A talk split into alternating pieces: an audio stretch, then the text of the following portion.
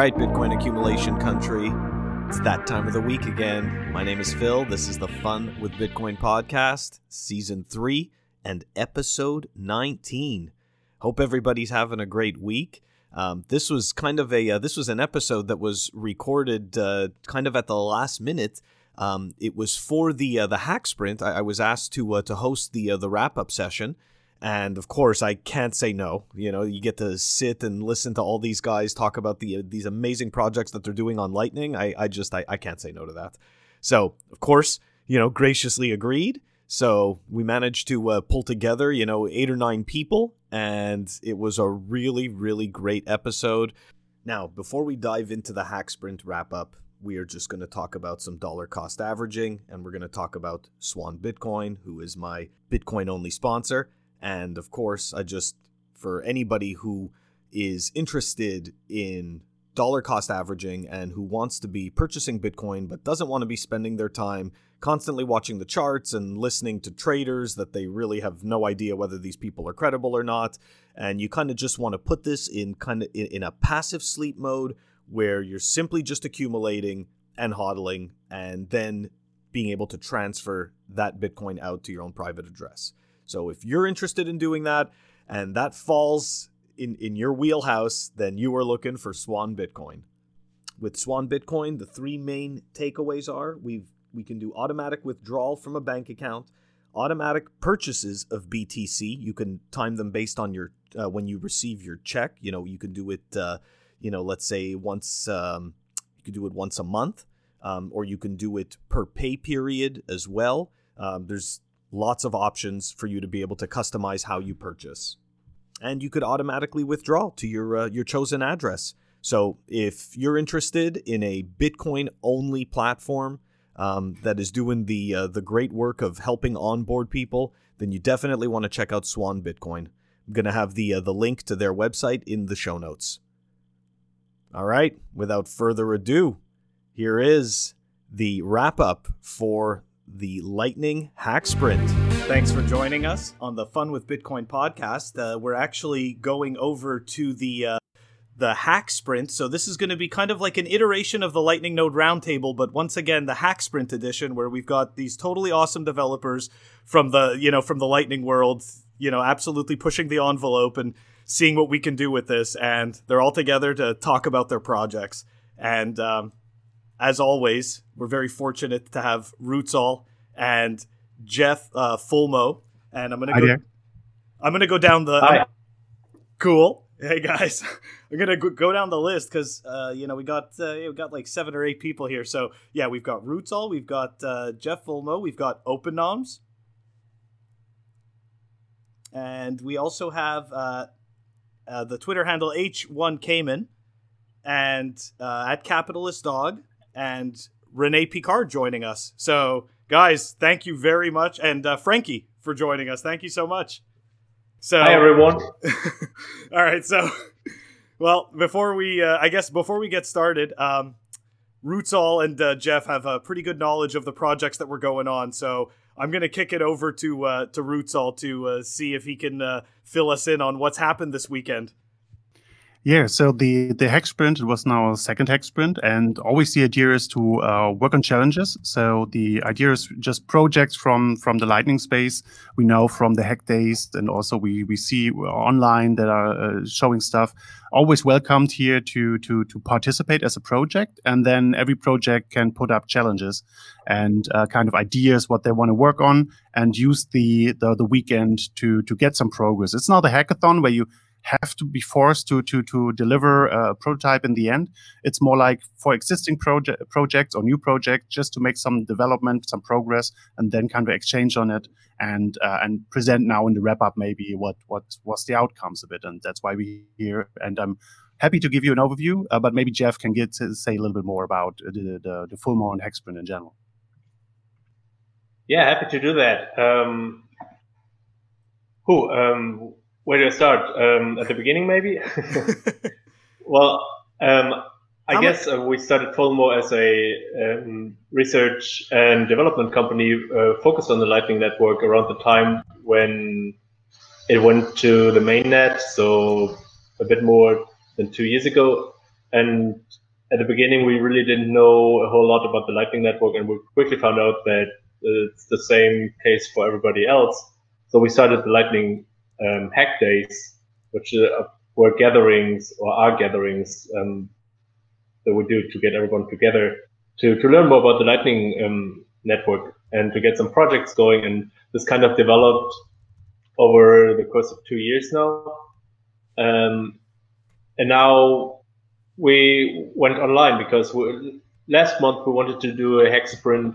Sorry, a hack day. I mean, I, I get confused with the names myself. Um, the hack day in Barcelona, and then we were not allowed to travel anymore, so we uh, moved it online. And this is has been the second edition of the Lightning Hack Sprint, trying to get everyone together to work on existing open source Lightning projects, to just get some progress going and look at some issues together um, and just sort of create a spirit of community and motivate some people to just take the weekend to, to work in Lightning um, in a very general sense. It doesn't necessarily mean that um, everybody had to do advanced stuff like, you know, protocol development or prototypes of JIT routing. Um, some people just took the weekend to, to maybe work on their Raspberry Blitz, um, set up their first node, or maybe like learn about channel management or read up on the Lightning Network a bit.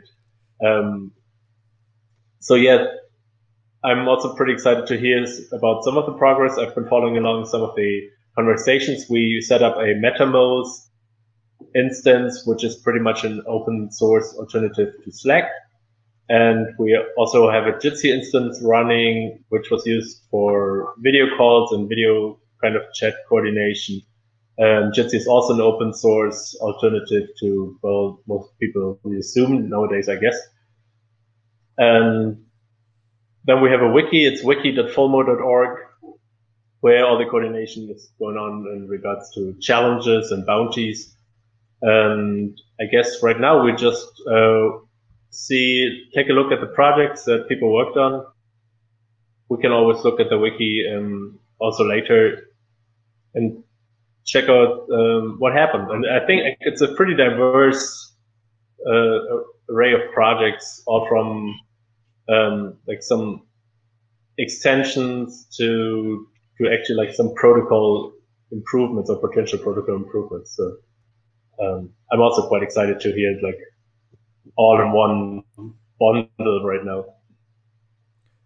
So, how many projects do you like? Uh, did you have in this hack sprint? Um, looking at the website, it's it was 16 projects oh, wow. that are on the wiki. So some of them were already in the second iteration. Some of them were there for the first hack sprint as well, or really like some of the projects have been coming to all the hack days as well, and um, they kind of started at the hack days and have been developing over the last two years. And but there's also newcomers all the time, or, or projects that are sort of old but have really gotten the attention they needed, and they just kind of joined the hack sprint. Uh, but Christian is going to talk about that in a little bit as well. Cool. Um, yeah, let's let's dive into yeah. it, man. There's like there's 16. Yeah, yeah there's 16. I'm also excited because we have like a new thing today yeah okay. So there's not, not not on every program to be fair a pro project to be fair was made big process but um, um, at least people were there and offering for people to join there. So but but also not uh, sometimes it's really just ongoing pro projects that try to present themselves see if somebody jumps in uh, and and likes to join and sometimes nobody jumps in. This happens, but also sometimes new ideas get get created, and this is a point where I like to to hand over to uh, to Rene to talk uh, or to tell us a little bit about the, the JIT routing that turned into a very interesting uh, idea and uh, to turn into a prototype here and give us a background there. What what was the progress and what is the idea of JIT routing and what what was the progress made? Okay, so the, the idea of JIT routing is when I have some feedback in the. Oh, okay, so so the idea of JIT routing is if you are a Lightning node and you receive an onion, you're supposed to forward the onion. Let's say I am supposed to forward the onion to you, Christian. Then it might happen that all the balance of this channel is on your side and I cannot forward the onion. What I would regularly do is I would send back an arrow to the initiator of the onion and he could try a different path. With JIT routing, what I do is I interrupt the routing process and I try if I can rebalance my channels in a way that I send money on another channel that I have in a circle through you back to me so that I have enough liquidity that I am able to forward the package. And I did some research up here in Norway, and it turns out that when you do this JIT routing, the success rate of payment goes up, the network communication that is overall needed goes down, and the information that is being leaked about channel balances also goes down. So this is a really great algorithm. And that motivated me to say, hey, we really need this in Lightning now. And I wanted to use the Hack Sprint to put it into Lightning. And um, one important thing that you have to do in order to be able to do that is you have to know what your channel partners have for a balance. And what we did right now is we extended the Lightning Network protocol that a node can always send a query to their peers and say, hey, please share your balance information with me. And then you get the reply and you know what balance they have, and then you can find um, a rebalancing circle. So we actually started to spec out a protocol for sharing this information and we implemented a prototype. It's 460 lines of Python code as a C-Lightning plugin. Um, huge kudos to Christian Decker, who has developed the plugin infrastructure for C-Lightning and who also provided the ability to send custom Lightning messages um, via uh, the plugin API. So that made it really easy for us. And the main challenge for us was actually specking everything out and uh, flipping bits and bytes. So um, it's not um, a prototype for full JIT routing because for that we also need the fee-free onions, um, which is a totally different challenge. But it's the first really important step that a node can say, "Hey, I want to rebalance for let's say 50,000 satoshis. Please give me all channels back that you would be willing to help me rebalancing 50,000 Satoshis. So we're not asking for exact uh, balances, but we're just saying, hey, please give me those channels on which you would be willing to help me rebalancing. Um, yeah, and that's working. Uh, we, just finished it, we finished it one minute before eight. Yeah, just quickly, I thought we had a, a shortly drop out uh, from the live stream. So maybe if you can, the last 30 seconds, you can repeat. Sorry for that. Okay, so what was the last 30 seconds? I think I made a shout out to Christian Decker, yeah. um, who who provides a great API that you don't have to patch a Lightning node implementation, which is much harder, but we can just send out custom Lightning messages via the plugins. And um, the main work that we then did is actually just specking out everything. So we have actually two things. We have um, a fork right now of the plugins repository where we provide this plugin that has this functionality and um, I will shortly make. Um, uh, we worked in the Google Documents, but we have two pages of extensions for the bolts that actually specify how we're sending out the messages um, that others can then implement so that nodes can share this information. And we don't share the exact balance information, but we just make this query of saying, hey, I want to rebalance, let's say 50,000 Satoshis. Please tell me on which channels you would be willing to forward 50,000 Satoshis so that you could help me in rebalancing. So I, I do have a question about that. Um, I just want to know is in terms of the user experience, is this something that is expected to eventually be like automated in the background so that the user doesn't yeah. initiate it, or is it going to be like a selectable option when you you know when you set up a node or something like that, where you choose to enable that to be a node that uh, chooses to help as a you know like as a balancing node? Yes. So routing is something that eventually should take place within a second, right?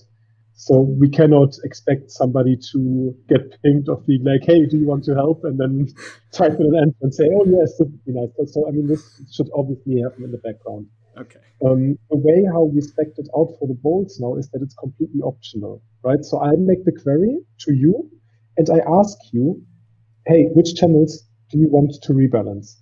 You can decide to not answer to this query you can decide to send back fewer channels, or you can decide to send back wrong information and more channels, right? So um, this is for, for nodes who want to protect their privacy and who don't want to get probed by such a query. They can basically act randomly, or they can just drop the query. right? I mean, I cannot um, check the information that you have anyway, right? After you send back the information, your node might already be changed to, to other routing requests that you're fulfilling. Um, but the way how we designed it is it's fault tolerance due to wrong information and it's completely optional. So it will probably be configurable in your Lightning node. Like if it's being implemented on Lightning node, you would probably have the option, do you want to engage in these fee-free rebalancing things? And if yes, maybe you want to have some parameter where you obfuscate the information because you don't want to share everything every time. Um, but yeah. I, I should say that sharing this information seems like a huge privacy breach because basically I am asking you, hey, on what channels do you have liquidity? But the thing is, every time when you when you send a regular payment, I already learned so much about channel balances because everywhere where the payment fails, I actually know the entire balance on the other side of the channel. Right? So every time I make a payment, it's already like leaking information. And that is what I said in the very beginning. We simulated this and doing this actually leaks leaks less information on average than just our regular probing that we currently do. So that's pretty fair. So, so when I under, when I understood it right, like it's you, are sharing this extra information just with your neighbor nodes, right? So um, so it's, it's not that you um, letting the whole network know your liquidity on the channels. It's more like the, the, the nodes you have the channels with. You share a little bit more information to coordinate better, right? So it's it's yeah, and I really like the approach. So. So, so I, I, I mean, I know already my channels, all of them. So I know on which channels I could attempt a rebalancing. And uh, for those channels where I could attempt a rebalancing, I ask them about their channels and say, Hey, what, what, what do you have? Right? Because then I already know like a good fraction of the network where I can probably find a circular onion without trying too much. Because if I would start probing all the time, this would um, uh, interrupt the routing process for too much time. Whereas if I just get the information back, well, then I can rebalance on, on, on, on this like subgraph and then everybody is happy. Hopefully. All right. Any any further questions, Chronicrus? So on that one, or we should next pro uh, um, to next project. I, I'd actually do just one one quick question uh, was about I, am sorry because you mentioned uh, C Lightning. Is this going to be is is this already available to be worked on in LND? Did you already mention that? I'm super sorry. Yeah. So so the thing is, um, we, we we did both. We worked on a document that specifies this in a BOLT style, where we later want to also like really work on putting this into the BOLTs. Um, and then, of course, the LND engineers can implement this in LND.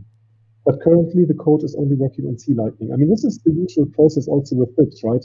You make a proposal in the like specification form as a text document, and then you provide uh, a reference implementation, usually for one of the implementations. And then during discussion phase, the others would probably also create a patch for their implementation. So, I mean, this is still work in progress. As I said, this is only the first part of sharing this information, um, which is a protocol change, right? Then computing yeah. the rebalancing opinion, that is something I can then locally do and can actually execute this. But I mean, this is, uh, as I has, have written this in the challenge on the wiki, it's two parts. The first one is sharing the information. The other one is doing the actual rebalance. And we decided that we wanted to work on the first part in the, uh, or I suggested to work on the first part on this weekend. And as I said, one minute before the live stream, we finished the first part. Though I also have to say we probably have to clean up the code a little bit more before we really like give it to other people for review because it's, it's it was very hacky in the end. But I mean, it's working. Man, I, I think it's absolutely amazing. I, I don't think that people really appreciate the groundwork that, that's being done you know, on on L2 and and this is really I anyways, this is really cool. Thank you very much by the way for uh, you know for coming on and sharing. You're very welcome and thanks for all the other great projects and I'm very I, I will stay actually. I'm very excited to hear what the others did. cool. Okay. Rootzoll, who do we got? Okay, man? so uh yeah, of course, I can report from the Raspiblitz because uh, that's that's where I'm uh, always active. But because I have to uh, going around a lot, um, my, my my programming time was a little bit limited. But we got some some nice thing done. We intro- did introductions there into the Raspiblitz 1.5 release. So because this this was released, the final release was done for Raspiblitz 1.5 for the Hacksprint, and we were able to um, to give uh, introductions there and help people a little bit on the update side. So this this was quite good support work and a lot of people that joined or not a lot of people, but some people that joined um, really uh, used that opportunity of the weekend to to update their notes. Um, also, we were running some more tests to work on an issue to make the public IP discovery a little bit more decentralized so that we can use the local router for that, even though we are going for the future a little bit more into the Tor uh, kind of by default way for the Raspberry Blitz, there should be still be the option when you choose to um, to, to, run your node on, on a public IP that you have from your ISP that that you don't need to call any any external servers to to find out your your IP, so that this is kept locally and to reduce a, a dependency outside. Um, then there is uh, uh, we did experimental install script for Faraday. That's the um, the one service that was released by Lightning Labs to uh, help you to better manage your node. So there's LND Manage already on the Raspberry, uh, Raspberry Blitz, but to give you more options, we also wanted to see if we can get Faraday running, at least the basic install script, not finished yet, but uh, but started. And also uh, OpenOMS did a um, install script for Sun- Hub that was presented in a self-organized session. It's a, a little bit similar to RTL, uh, helping you to manage your node um, with a uh, through a web interface, but a little bit different kind of uh, focus there. So if OpenOMS wants to tell us a little bit more on that, and maybe what would be great, OpenOMS, are you there? Uh, show us the join market integration or the join market ease of use that you were working on during the Hack Sprint. Oh yes, uh, thank you. So yes, uh, yeah, ThunderHub did really did a good impression. I mean, it, it's a bit different from RTL, as it is only focusing on LND, so there is no like C, C Lightning and and planned Eclair uh, support, but it does support key send messages already. So you can, um, I mean, eventually you should be able to like chat it like other people using Juggernaut and similar things, and it also shows shows the UI in a different way. So it's like it's just it's just a good option to have. Um, so try to share my screen now. Um, and please let me know if it works. It should be the entire screen uh, showing now. Yeah, and, I see it. And I will check, just um, click on this little kind of uh, excerpt of this write-up there, which I will put into the join market tutorial um, running with the rest of it. So what we achieved there is that we could um, make the dependencies work. So the actual JoinMarket graphical interface, which is you know, made by the JoinMarket team, is able to run from the Raspberry without we would need to um, install it on Windows, for example. I mean, it's, it's already worked. Obviously, it's na quite native on Linux and on Mac as well. But for uh, for Windows to work, we need to install a little extension uh, called Xming, which is an X server which does allow for the graphical bits to appear uh, through PuTTY and like from the terminal basically. Um, so once this little program is installed in, it just takes a couple of kilobytes, 95 kilobytes and a couple of clicks to install the defaults. Just need to start PuTTY, which most people use to connect to the rest of this terminal already. And um, I've preset these settings, which because it can be saved, you just need to put the Raspberry IP, the port 22, uh, which is all written here, and then you can set up the default username, which is join market in in this case. And what's an extra step is that you need to allow for this X11 forwarding, which is the actual graphical interface forwarding. So once this is all set up, we just go to open and uh, the PuTTY terminal opens. I, I will use my password B to log into the join market user. And now with the automation we've done, there is a little, the tutorial is linked here already, uh, which gives you further clues to how to use join market from the command line. And then the virtual environment is activated and we are in the actual directory where the scripts can be run. Um, so from here, I just uh, write this in that Python join market qt py. This is starting this this Python uh, interface, and press an enter. And it shouldn't take long to for it to start. And there we go. Um, so this is the I mean not known but very useful uh, join market qt GUI which uh, can be used now. And then now I can load a wallet, for example. This is just a test wallet of mine. Uh, it's on mainnet, so you know it's empty. but uh, happy to share how it works. So it is just reading the addresses from directly from Bitcoin Core, and then there we go. We already have uh, the five mixdepth appearing, appearing, which is you know all described in the join market tutorial, and uh, we would need to send uh, to fund this wallet on these addresses. Just to note that this copy paste here is will not work because this clipboard clipboard is actually on the Raspberry. This is not the clipboard of the of the uh, Windows computer where we're seeing this, but we can use a QR code. So if we would fund this wallet from a mobile phone, for example, it can be easily scanned like that.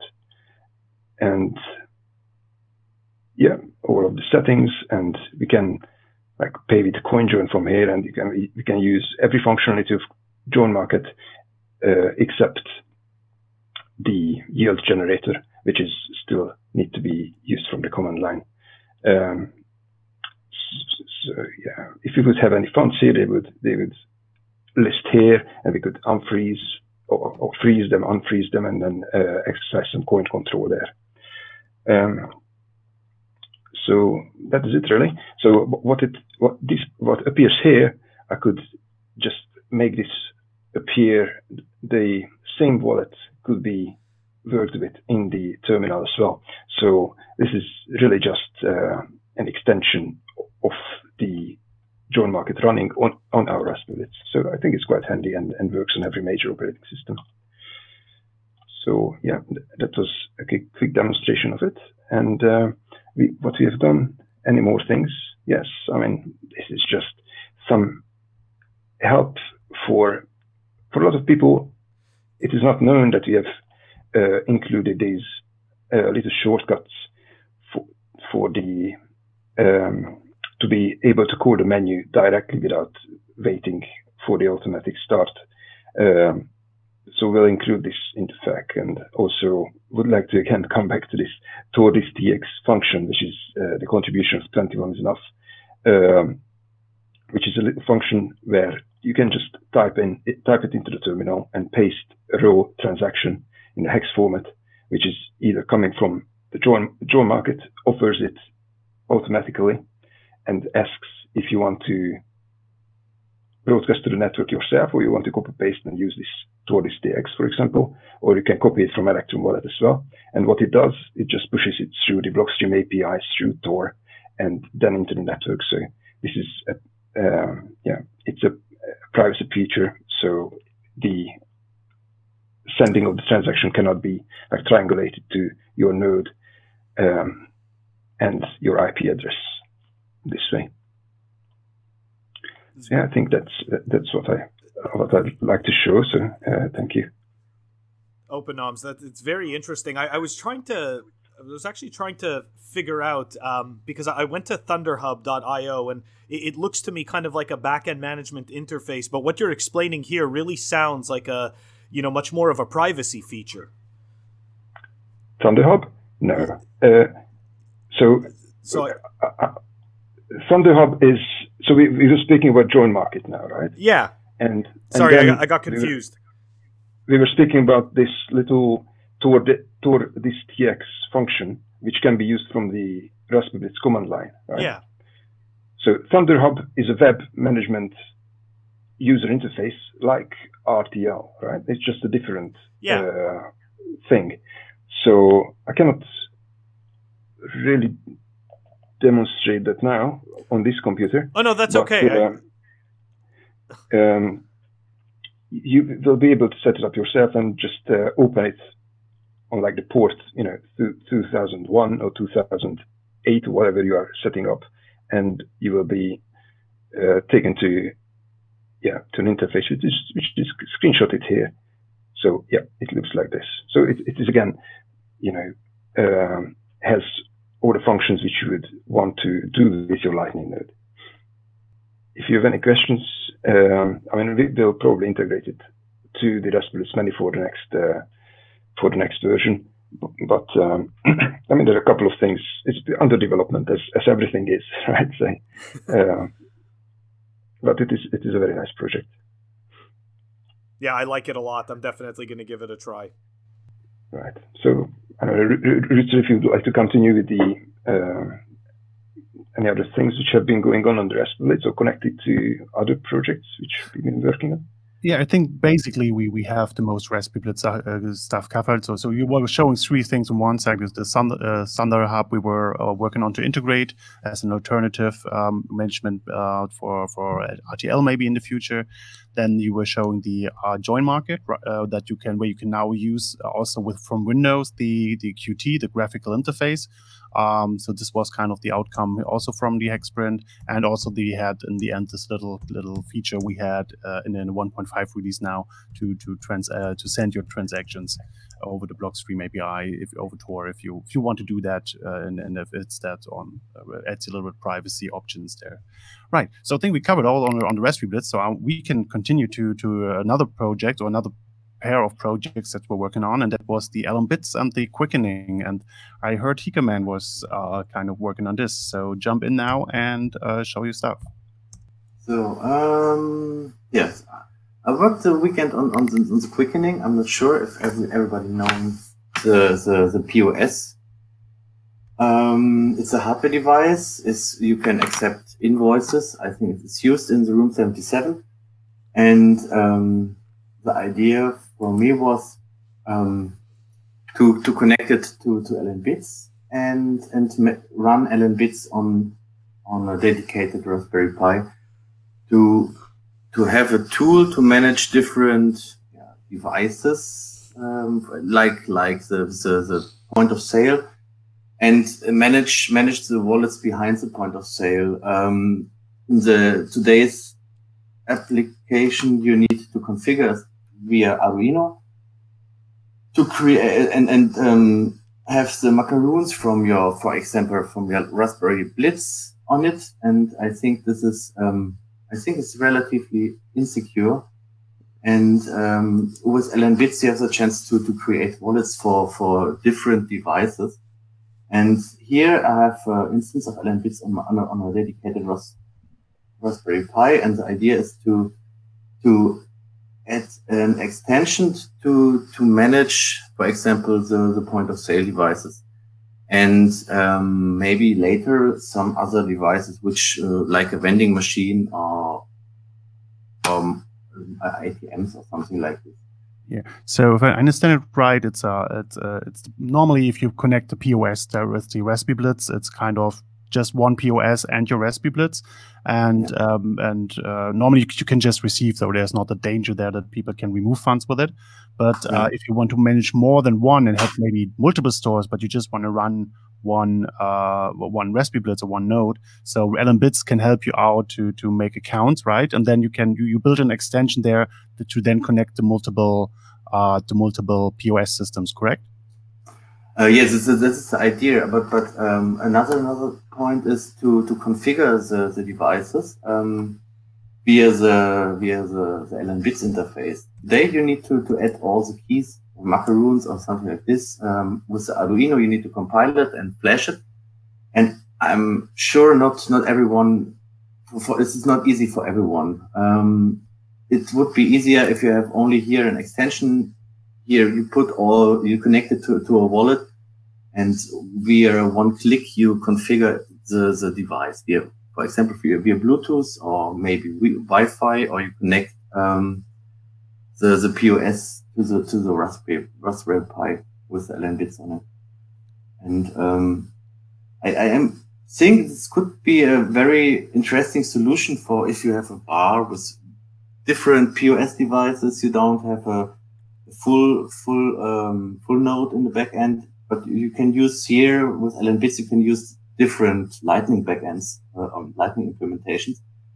And you have only this, this is a Raspberry Pi device as, as hub for, for the, which, which abstract and, um, yeah, the, the functionality of Lightning. And well, I think this is a nice idea. I want to play around a bit. I have some ideas I've written down in, in a repo here regarding this um, extension. I think um, Ben is also working on the Bluetooth stuff. Um, I will work in the next weeks on it to have a full working solution for the for the M5Stack with the POS and maybe it's maybe the the do-it-yourself POS device. But I see also other other devices like um, the the general ESP32 or other M5 devices, and yeah, the idea is to play around with it and um, oh, let's see what what um, if someone has some ideas to to for another device, just let me know. Open some issues. Maybe I I overseen some some fundamental issues here. Um, well, um, what I did the weekend. No, I think it's uh, I, I think it's absolutely amazing because that's that's definitely something that's missing. And if we expect, you know, if we actually expect people to be taking this on as uh, you know as as a solution, as a retail solution, we, we have to be able to support you know the multiple POSs. So it's totally awesome. Yeah, this is all, all the whole setup here. Nice. Actually, this here on the Raspberry Pi um, is the LN Bits. Is actually is connected with with Wo- Open Node because I had some issues with um, my RaspiBlitz. And here is the device. And the next step is to connect it physically and, and flash flash the, the POS from here from the Raspberry Pi, maybe via Wi-Fi or with USB or and configure it via Bluetooth.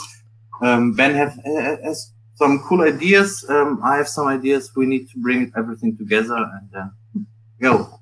Maybe on the next hex sprint we have a solution here and a running prototype. That's Yeah. fa- that's fantastic, man. Thank you so much for sharing. Yeah, you're welcome. And thank you all for for for the organization, everything here. It's, it's a very nice event. I appreciate it. Thank you. Very cool. Thank you. Bye. Thanks. So the uh, I think we can jump to the next project, right? Yeah. Uh, so we we had uh, Send Many the Send Many app project. So by Fusion 44, I don't see Fusion 44 in the chat. Say something if you're there, just if just in case I don't see you.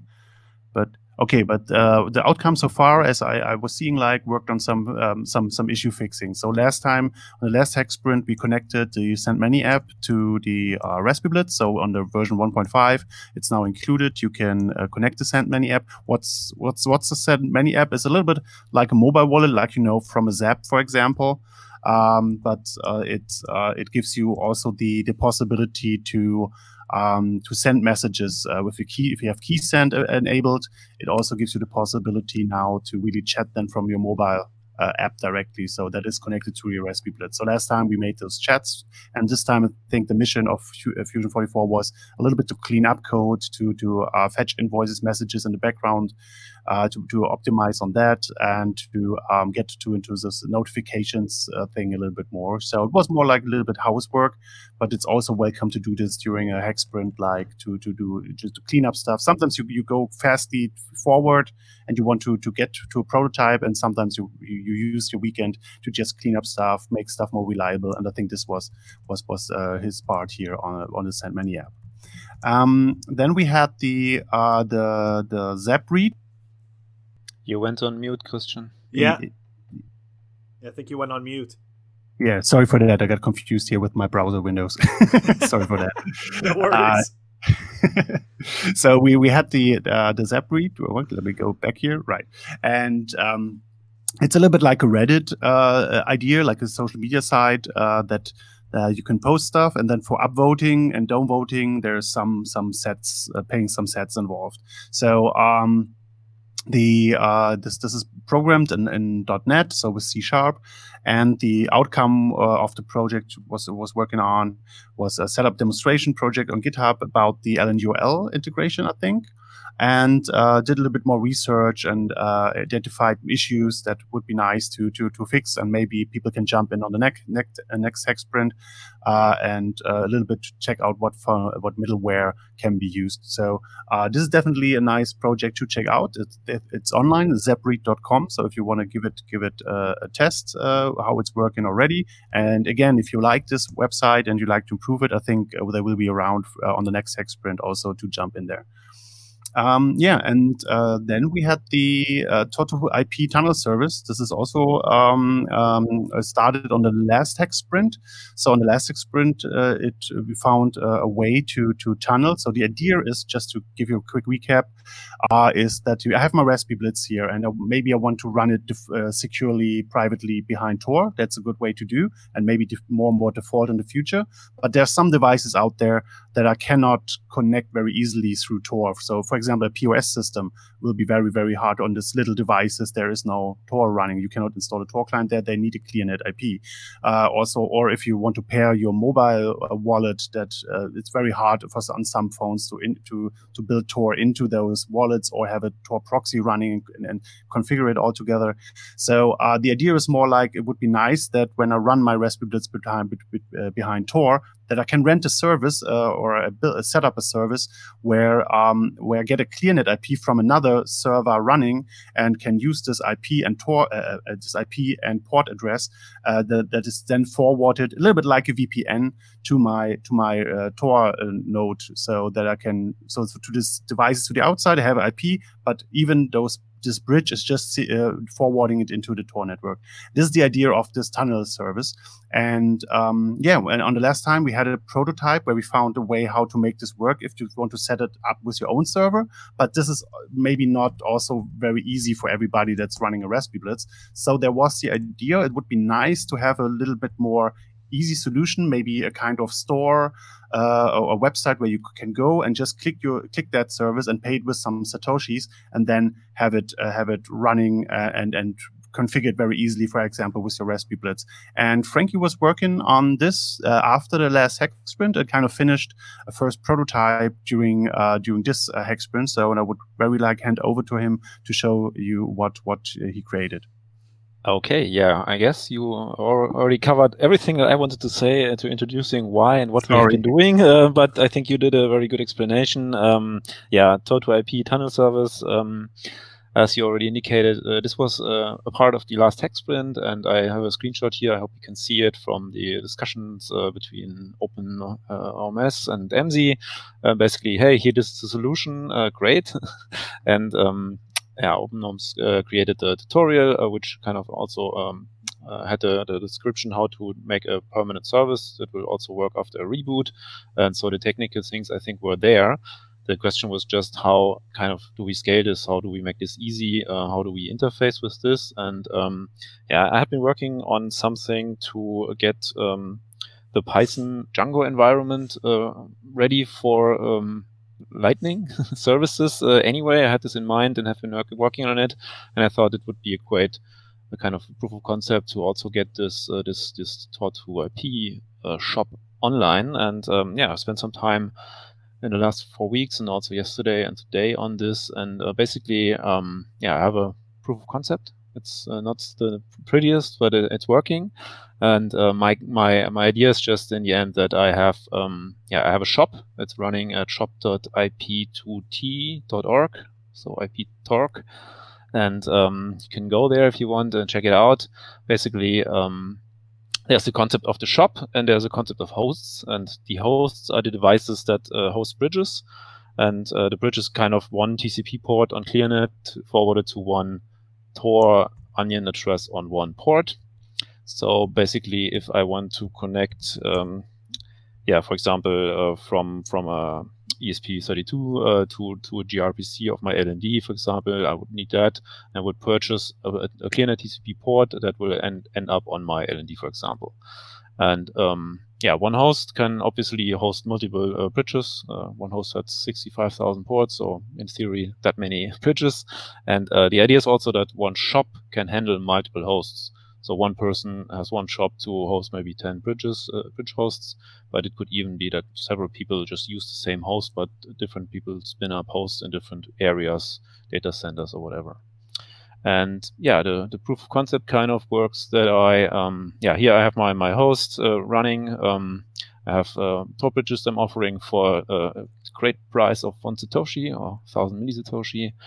And basically, what the user at the moment sees is basically, um, yeah, I, I can uh, purchase a Tor bridge here. He has to include um, a Tor onion address together with the port.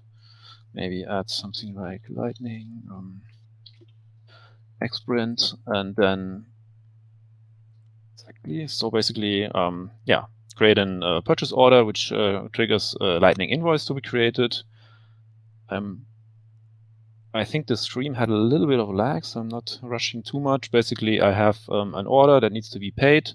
I have a bridge that's still in initial status. Um, the real Lightning invoice is unpaid, and I'm sure somebody's quicker than me in paying this. I'm just yeah, have a phone, uh, paid it. Take a moment to register, I guess. Yeah, so basically the invoice changed to paid. Um, purchase was paid, and the bridge went from initial to pending to active, and now I have an active, um, yeah, bridge connection. Just copying the IP from here. So what I can do now on ClearNet, normal browser, the port that's Demogods. Privacy is a purchase. I like it. Yeah, of course, Tor is involved. It might be a little bit of delay. Maybe I missed up a typo here on the board. I don't know. But um, yeah, demo. Yeah, that's yeah. So basically, here's the Tor page uh, over in a ClearNet IP address, um, and um, of course, um, what we actually have in mind for this is like more integrating this as a service. So what's also possible here is to view this information over an API. So basically, um, what I can retrieve when, when I have an ID for something like this is uh, okay, my, my bridge is active. Um, this comment I've entered here, and basically, how, when will this bridge expire? So basically, the idea is you buy a bridge maybe for 100 satoshi for 24 hours, and then you just extend uh, for another 24 hours. Um, uh, this is great because maybe the host goes down or something else changes, and then you don't really put up put up front uh, payment maybe for one month, a week, or a year, or whatever, and that's that's really nice. Uh, kind of, you can also switch quickly if something happens. And um, yeah, the idea maybe would be that we maybe could uh, actually include this in, in the RaspiBlitz as an automatic subscription that you automatically just enter the in the in the menus. Uh, I want to use this. Okay, yeah, sure. I'm paying like uh, 100 satoshi per day, and then I can connect my POS or my uh, iPhone to the app or whatever. And that's the quick presentation on the shop.ip.t.org. .org. Yeah. Frankie, Any man. question? That's pretty cool stuff there. And I think we also have on that front like a small announcement uh, or actually a bounty to give away. That would be a good time to jump in, Capitalist Dog. Yeah, um, yeah, I saw this project on the um, on the challenges board uh, last time, and I thought um, immediately this would be a great service to sell for the reasons that were already mentioned. Um, and uh, glad to see Frankie uh, this time around put something like this together, and it's kind of moving in that direction where anybody can just spend a few sats and get a ClearNet IP for their service. So, um, awarding a one million sat bounty for this, and glad to uh, glad to help move Tor along. This is something that we've been researching for Shock Wallet, which um, you know, idea of Shock Wallet is largely around uh, commercial ventures. So, um, providing tools to business owners that maybe want to protect their anonymity is going to be pretty big going forward. So, uh, glad to uh, glad to put a bounty out for this and have somebody uh, build something that people can start using. Cool. Thank you very much. That's fantastic. Yeah, congratulations on the first bounty claim. Hey, hey, thanks. Yeah, I will. I will, million sats. I will connect with Emzy and uh, Norms uh, how, how we how we split that up and how we proceed with that. I think uh, we can also have some discussions on, on whether maybe something's missing from your point of view or how you would integrate it. It's I, th- I don't think we have to wait for the next hex but it might be something for the next hex. Yeah, I, think putting polish on something like this, you know, the, the, concept is in place. The polish around providing the service can come pretty quickly. Yeah, so definitely some ideas how it could be uh, used in a you know a service type setting. So uh, groundwork's there. So Cool. Thank you very much. I'd just like to add that this is uh, open source. Uh, of course, it's completely open source. Um, so everybody can kind of now set up such a, sh- a shop. Uh, It's still a prototype, so don't don't rush too quick there. But uh, everybody can set up a shop, and then you can kind of pool together with people that have servers running, uh, and and set those as or use those servers for for for delivering bridges and coordinate. So this is and and then we want to add this to the RaspiBlitz in the future, so that it's very very easy for you to uh, once your node is funded with with Bitcoin and you have some channels running, and then you want to connect your devices, it, you can off we can offer very quickly to to go to one of those shops, uh, pick a pick one of those server bridges, pay for it, and and have a little bit like subscription on there that you of course can cancel any day. So uh, but then giving you this this the service. And please don't forget, we're combining here very very nice privacy technology. We have your tor- your node is running behind Tor, so the service doesn't know uh, who's exactly there uh, that is uh, that is uh, forwarded to.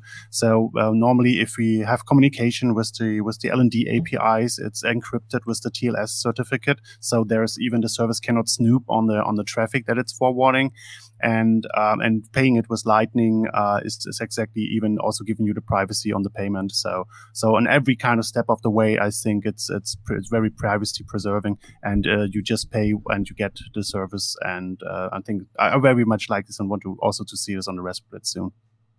Oh yeah, I absolutely think it's remarkable. I, I mean, this is it, it's just really phenomenal to see all the different pieces that are coming together you know, in, in order to build out this ecosystem. It's, you know, j- just a lot of this stuff I would have never thought of doing, you know? And it, it's just absolutely amazing to see it all come together and all work. Cool. And uh, to make it work, we, we need a variety of Lightning Node implement, implementations out there. So we come to the, uh, what is SegWit? Uh, so we, we get to the, Segway, not SegWit. Um, so we get to the Rust Lightning Node implementation. Uh, St. Maxime is there. Hi, yes, I'm here. Perfect. Go ahead and show us the progress. You started on the last hack sprint, so uh, and let us know what happened maybe in between and what you were working on the weekend. Yeah, well, basically, the, the truth is the project has started on the first Lightning Hack sprint, and that's uh, I'm really grateful to you guys that you actually created this event, and it attracted some attention already. Uh, this week, uh, we were planning to uh, upgrade the current state of the project. So what happened since the last hack sprint is that uh, I was able to do a pull request into Rust Lightning library, which underlies uh, the project uh, to adopt uh, the latest uh, Rust Bitcoin because there was a difference in versioning system between Rust Bitcoin, it moved forward, and Rust Lightning, which used the previous version of Rust Bitcoin, and it created some challenges. So uh, uh, I moved the PR, and it was accepted. Uh, and uh, over the weekend, uh, I was able to upgrade uh, the Lightning node to use this latest version of Rust Lightning. However, there is another thing which is a bit complicated and actually that have taken the most of the time. Uh, the point of the Rust node we are developing is to make it really modular and upgradable. And the, the way the Rust Lightning library made, it's more like a toolkit. Basically, if you need to set up a Rust Lightning node, a Lightning node that does nothing than Lightning, the, the proper Lightning, it works well but when you need to split the Lightning protocol into separate layers and modules, as we need, for instance, we have guys here I would like very much to hear on the progress of DLC on Rust Lightning, but, ex- uh, but, but I expected uh, I expect that they met the same problems that we met when we were doing RGB. And it is the reason why we started doing the node. It's not only Rust Lightning node, it's also a way of separating dif- different modules of Lightning protocol, like removing the uh, network into a separate layer. We have a connections and we have encryption, and this protocol it can be actually used outside of the Lightning, and then build uh, commitment transactions and Lightning channel transactions as a kind of um, you know, as with a factory where you can add different functionality to the transaction and not being limited to the structure that is dictated by the current state of the Lightning Network only. So while we were doing this modular, it actually had required us to reorganize other parts of the Rust Lightning library. So, uh, for instance, we are using um, multi-threading very much, and uh, each peer basically has its own uh, threads and this weekend, we came to conclusion that basically it should be a thread for reading and thread for writing to each peer, and they will be working independently from each other.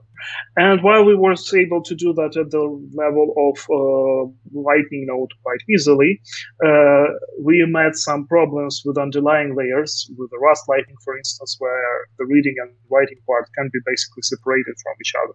So uh, the most of the work have gone into some refactoring of underlying libraries, and I'm using the LNP-BP library we are creating with the LNP Lightning Network Protocol module to separate uh, these parts of the Lightning Network protocol into quite well defined modules like transport layer, peer layer.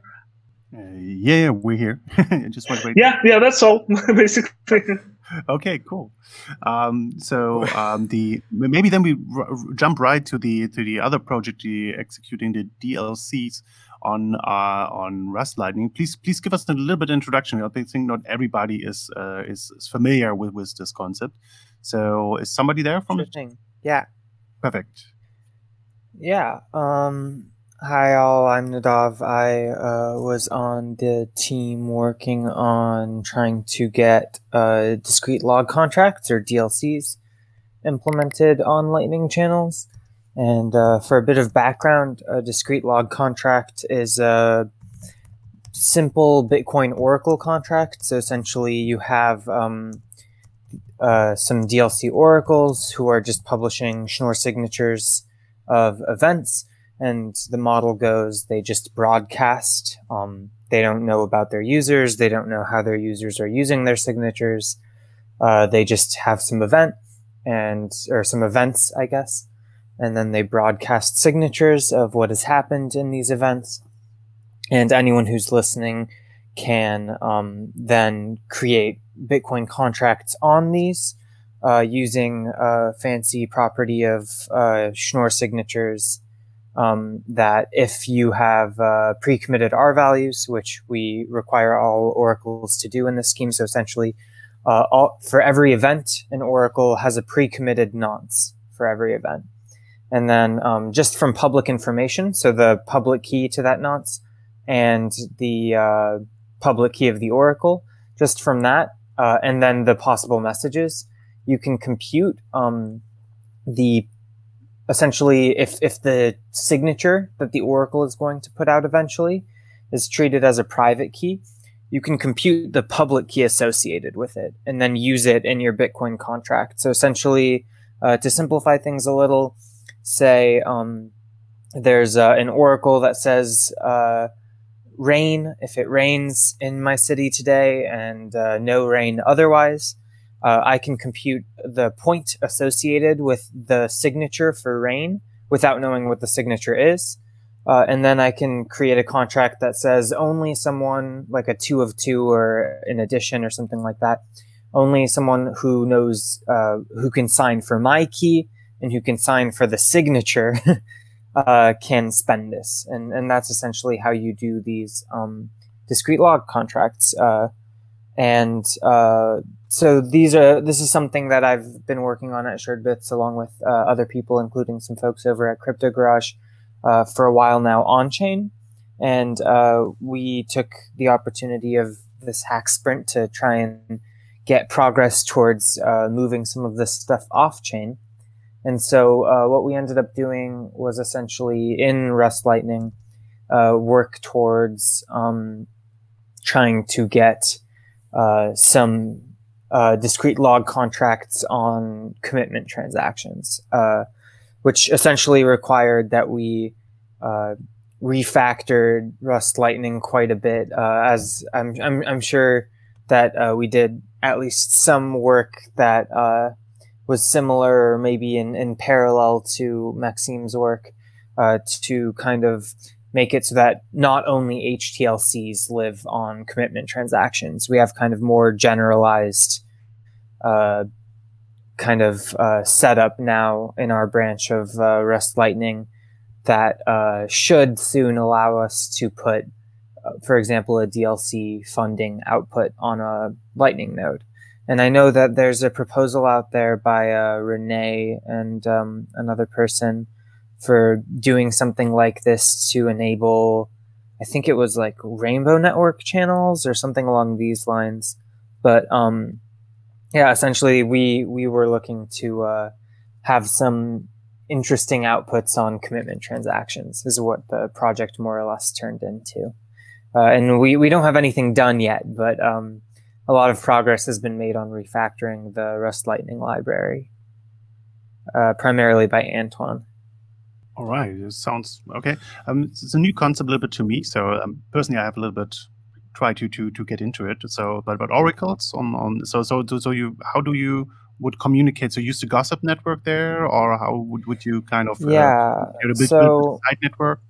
so the uh, the actual communication of the signatures from the oracle is uh, something of a you know every oracle could kind of do its own thing. Um, at Suredbits, we're working on um, some oracles that you actually uh, pay for signatures and such over the Lightning Network, so that you still keep the anonymity uh, that you would get in like an ideal broadcast sense. Um, but also you you have the nice. We're using like uh, I think it's called like the paid standard or something, a payment atomic information decryption. So essentially, you send the information that is needed. Um, that is needed uh, for uh, the signature and, and, all these things encrypted with the payment pre-image, um, and then someone approaches the oracle over the Lightning Network and you know through routing and such, and pays for for their signature. I know that um, other people are are working on, or I think long term we do want something like a gossip network for these oracle signatures, um, but uh, in the short term, we're just kind of doing like an API with the Lightning paywall, more or less. Go ahead. Oh yeah, no, I was just gonna add because oracles are. I, I find it such a you know uh, kind of like an esoteric topic. But uh, I always, uh, if I'm if I'm understanding it correct, and by the way, I totally think it's amazing what you guys are doing. Um, but if I understand it correctly, like, are we are we doing anything with off chain data? Like, is that what's happening? Where where an off-chain event occurs which makes it possible for something on-chain to happen or yes. vice versa? Is that okay. Yeah so essentially what we have maybe maybe i could explain this a little better. So you have um, some server oracle say that's keeping track of something happening off chain say like in the real world or, or something like this. And then also off chain they're broadcasting signatures of these events uh, and specifically, they're broadcasting uh, Schnorr signatures with pre-committed R values, so like a, a, specific type of signature that gives us some nice properties.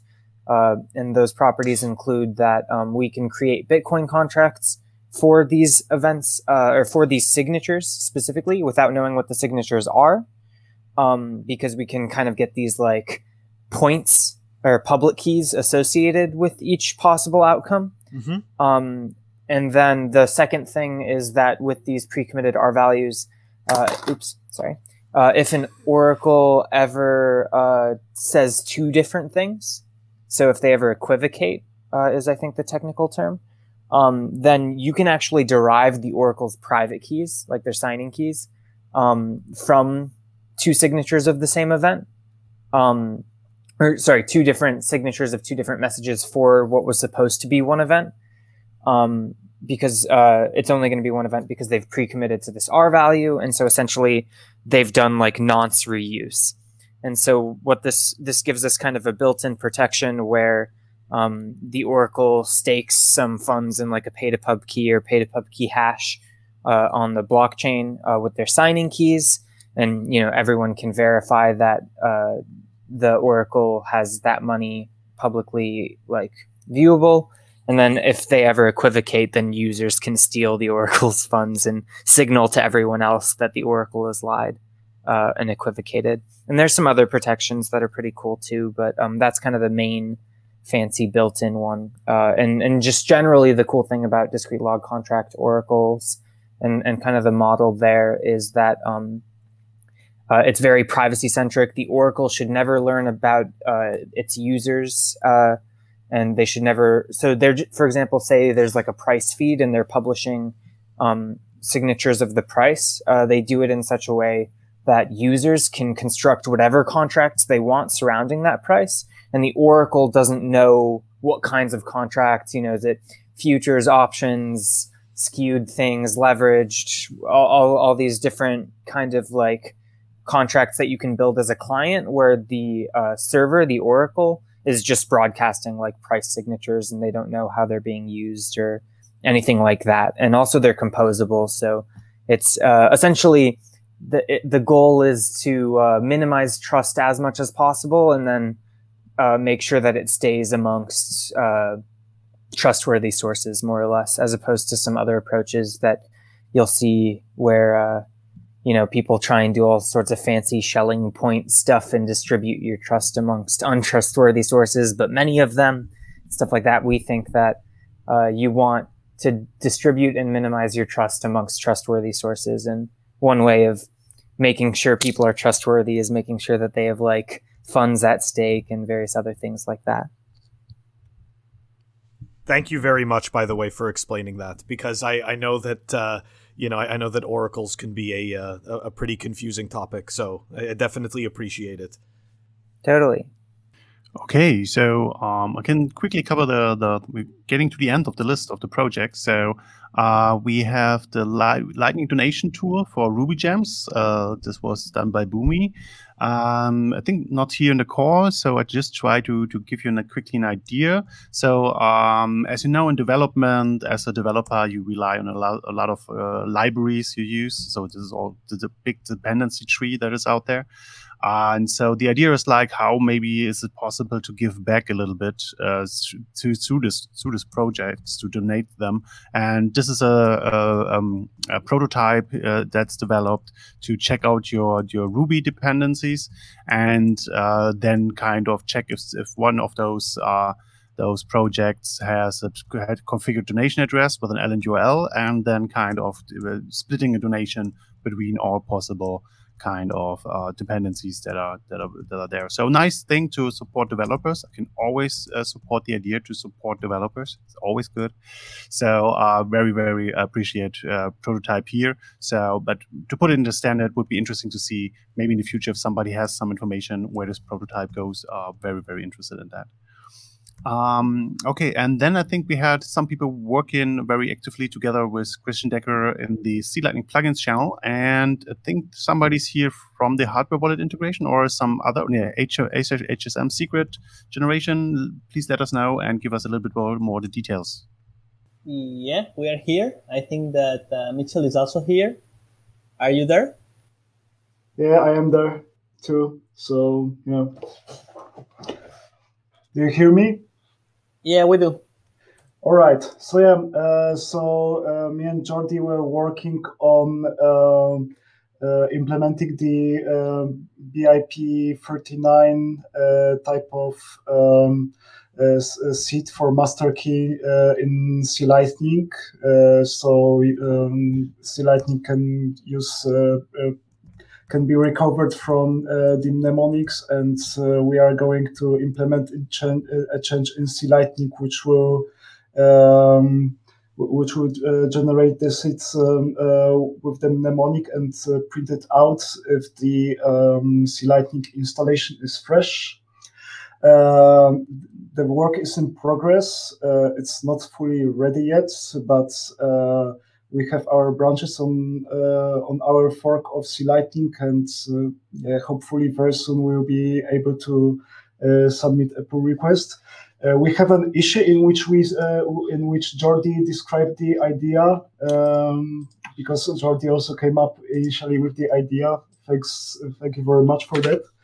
Uh, let me share the screen. Um, yeah, we are not able to do a proper demo of uh, how it works, but uh, we can show uh, the issue and the idea and what we are coming up with. so, oh yeah, uh, Jordi already linked it uh, in the chat, but uh, let me uh, let me show. Uh, do you see my screen right now? Yes, we do. All right. So yeah, um, so yeah, uh, here's the issue which Jordi created to um, um, to describe the uh, initial idea of um, uh, using BIP uh, 39 stuff. Uh, yeah, and here are the rings. we were brainstorm brainstorming a bit how to implement that. Uh, Jordi came up with uh, some nice diagrams and uh, explanations of the overall idea, which we're mostly sticking to. Um, yeah. Sorry, also... I don't think we're all seeing your screen. Really? Okay. Uh, okay, let me try to reshare. Okay. There we what go. about now? All right. Okay. So yeah, uh, the issue is there. Uh, HSM secret generation for the uh, seed phase. Um, yeah, uh, if you are interested in um, our brainstorming about the details, uh, uh, you, you, can check out the issue. Uh, but yeah, um, unfortunately, we don't have anything to like present because um, yeah, the most of code is done, but not at the, a degree we we can um, show any demoable uh, stuff. Jordi, would you like to add anything? what, what is that? Like an agile chart? Uh, no, that was just to ensure that uh, because we're doing something here that is uh, by now C Lightning was like already widely used in, in real world and it was using BIP32 for the hierarchical deterministic wallets but the entropy like the first bits that it needs for generating the, the master key for the, the node um, it was done at random using libsodium so basically now what we do is um, add one more step before those uh, random bits of entropy that the BIP32 uses that are derived from some mnemotechnic that comes from uh, BIP39. But we have to do it in such a way that um, we don't break any, you know, any other people who is already running running um, a node of, of C Lightning. So um, this this chart was only to to be sure that um, if people upgrade the node, the behavior still is exactly the same that it's right now for them.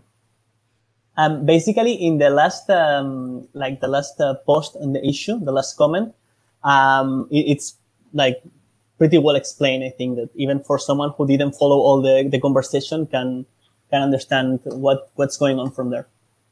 You mean your last comment here? Yeah, it's very descriptive. Thank you very much again for that this so this issue is to be, to be found on which repo repository a repository uh, in C Lightning repository and just 30 3717 right yeah exactly yeah. Jordi created it on Friday before the hack week hack sprint yeah Perfect. So uh, also make sure uh, all projects, so on, on the wiki, so you're still open to edit and maybe put some links there. So for everybody that maybe wants to check out all the projects, you find it at wiki.fulmo.org. And there you find then a link to the challenges. And there's a list of all the the projects um, trying to describe themselves and uh, and you find more in background information if you if you want to check this out so because as far as i can see we we kind of through the list so uh, maybe Coin Icarus, if you have anything you want to refer to or want to want to go, go, somewhere like maybe where you say, oh, wait, maybe combine this with that or something. So whatever you have on your mind, you're absolutely free to ask. No, I really appreciate it. No, I've I've actually uh, gotten to ask everything I, I wanted to during their presentation, so I, I really appreciate everybody taking the time to uh, to do this wrap up and to join. Um, I, I can tell you that there's a lot of enthusiasts out there that you know don't really get to have this kind of exposure, and uh, you know I'm just I'm I'm really glad that you guys take the time to uh, to come together to explain this and that we can do this. So thank you very much to all of you. Yeah. Um, maybe you can ask a little bit what what is the best kind of way to approach such uh, such new ideas? What what is always the best like people presenting it on YouTube or like uh, like in podcasts? What is the your kind of way to, to the best way to to to really kind of get people introduced to such an idea? Because as you as you see, some some sometimes it's quite technical. Yeah, exactly. You know, it's it's. I mean, it's definitely tough, right? You know, it, it it's difficult to get people into it and I, I think that even before they come to the point of understanding or even beginning to understand any of this, you know, you, you have to get them interested just in just in Bitcoin. So th- this is definitely, you know, th- this is much more for the kind of person who's already into Bitcoin and wants to take that step into Lightning, but totally feels overwhelmed because, you know, th- there's so many different, uh, seemingly so many different pieces moving. You know, so what one of the uh, I, would say that one of the biggest challenges that I get back uh, from people is the the user experience, right? And, and although it has gotten much better, it, it's still you know it, when a person feels a shift, um, that that's when they can tell that they're doing something different, and that's where they step out of their comfort zone. So the less often, you know, we have people stepping out of their comfort zone to perform these tasks and to use these, you know, to, to use all these different um, services, I, I think the the easier it's going to be to explain it. Yeah, so so it's always something we try to also making sure during the hack sprints because we have a lot of projects there that that already kind of progressed. So uh, oftentimes and already working on some very new progressive cases uh, with within the within the Lightning ecosphere. So but it still still should be something for for new people to easy to onboard. Of course, you should have experience on the uh, on uh, you should have experience uh, at least in the basics kind of and coding should at least be be some something you're not completely uh, away from. But also you can you can join as uh, uh, for, from other kind of disciplines, like even like testing. Um, giving feedback projects there's a project and just okay i want wanted over the weekend i just want to try your stuff. I just heard it on the next kind of on this podcast uh, we'll take a look if you're around on the next hack sprint and I just want to try it out uh, and, and, and if i get it running on my machine or if i could get this feature running and help me out and then give the, provide this feedback exactly from this new user user perspective. And this i think is, is the first step to to optimize on the on the ux kind of stuff. I see Renee wants to wants to add something, so here we go. Yeah, so I want to add that um, the project that we did uh, is that I can actually turn on my camera. so um, I, I, want to add that the project that we did, I did together with uh, Michael Siegler. He's a new PhD student at our university, and before the weekend, he had never to do anything with the Lightning Network. And I mean, we together did some build specifications and uh, test code. So it's actually really easy to to get going if you're a good computer scientist. Just ping somebody who is doing some work and work in a team together. Um, I can say for sure that um, we had a much better progress together with Michael uh, in comparison than if I had done it alone because I had somebody who I could run by ideas and who would criticize my ideas and stuff like that, right? And Michael had a great learning curve. I think he learned more about Lightning in, in this one or two days than I had learned in the first month where I was completely on my own trying to learn about the Lightning Network. So I was, I, just want to encourage people who know programming to reach out to people and say, hey, let's do a project together. Let's do some pair programming. Let's do some code reviews. Um, most people are very happy to have somebody to chat about ideas and have some people criticizing them.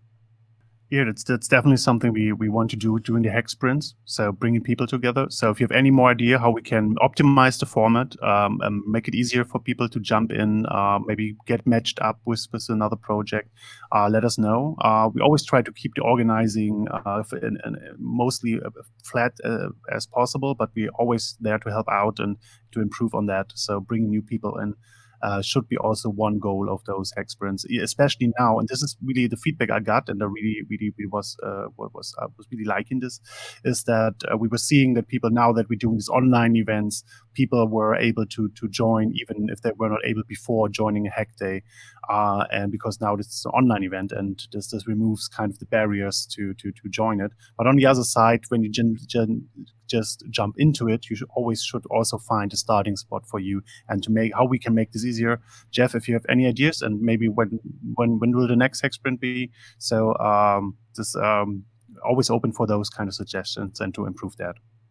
Yeah, I mean, um, so we're looking to do this again in five weeks and maybe announce it a bit earlier this time. So this is happening right now. Um, if you want to save the date for the weekend of June 13th and 14th, that's in five weeks. Uh, we can get together again. And um, regarding newcomers or, or more ideas, um, during the Lightning Hack days, we already had we always had some sessions for newcomers that explained the very basics, and um, we kind of decided against that for the Lightning Hack sprints because we just wanted to see how it works. But we could reintroduce that and also have some sessions for for newcomers to explain some basics again, or have a couple of sessions that do explain um, some broader ideas like DLCs or watchtowers and, and things like that. And and that's also something I, I we're trying to do with the Pod Splits podcast, just or a video cast or whatever you want to call it. Just trying to get some people that, that talk about more like high level slash low level ideas and just keep the conversation going and, and keep like improving and keep a constant flow of knowledge for people who are interested. Yeah, I I completely agree, and thank you very much. And just to go back to your point you made about the you know the the higher level stuff, I, I think that sometimes you know what you guys miss that you know or or maybe that you you don't get to appreciate as much or don't feel as much appreciation for is that um, you know all the work that you guys are doing are making it possible so that everybody else can understand it easier, right? So it's it's because of your fi- it's because of all these finished ideas that you guys are doing and uh, that people are able to then go and use it as as freely and as easily a- as it can be used. You know. Thanks. This is definitely something we uh, we uh, try to, to reach and uh, and come experiment stuff, try stuff out. What can be more performant? How can it be more accessible? This is exactly what kind of drives a lot of uh, projects. Uh, and but we need always people looking from the outside uh, that that that we can we can assure a little bit more. So so any, any idea again is very very welcome, and uh, to to see that that we can communicate this is very very great. Thanks. Cool. And again, thank you so much, by the way, for uh, always organizing this. It, it's really amazing, Rootzoll. I really appreciate it. And big shout out to Jeff, of course. I mean, shout out to all you guys, but uh, you guys are the ones that make this possible. So we really appreciate it. Thanks. Well, thank you for taking part. Yeah. Thanks everybody for having this great weekend. I have the easiest part. I, I just get to listen to you guys talk about the amazing things that you're doing. so. Yeah, and then again, I can remind everybody you're free to to work between hack sprints. So this is really the hack sprint is more like concentrated time than to to push stuff forward, connect you to with new people. Uh, so if you if you find anything interesting here, even if you just listen to the podcast, uh, feel free to to contact the people uh, that uh, on the projects. Always happy to to to connect here. And and then if you got something going during the hack sprints, feel free to present it the next time. And we're very very interesting to see you then next time in June. Cool. Thank you so much. So, do we have any other questions or comments before we wrap this up?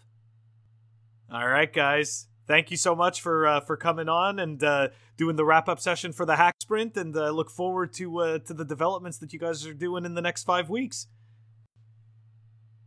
Sure. Thank you for hosting. Thanks, guys. Thank you. Thank you, everybody, for coming. Bye bye. bye. Have a great weekend. Rest of it. Cheers. You too. Bye. Cheers. Bye. And call your mother. It's Mother Day. That's right. bye bye. I hope everybody enjoyed this episode of the Fun with Bitcoin podcast.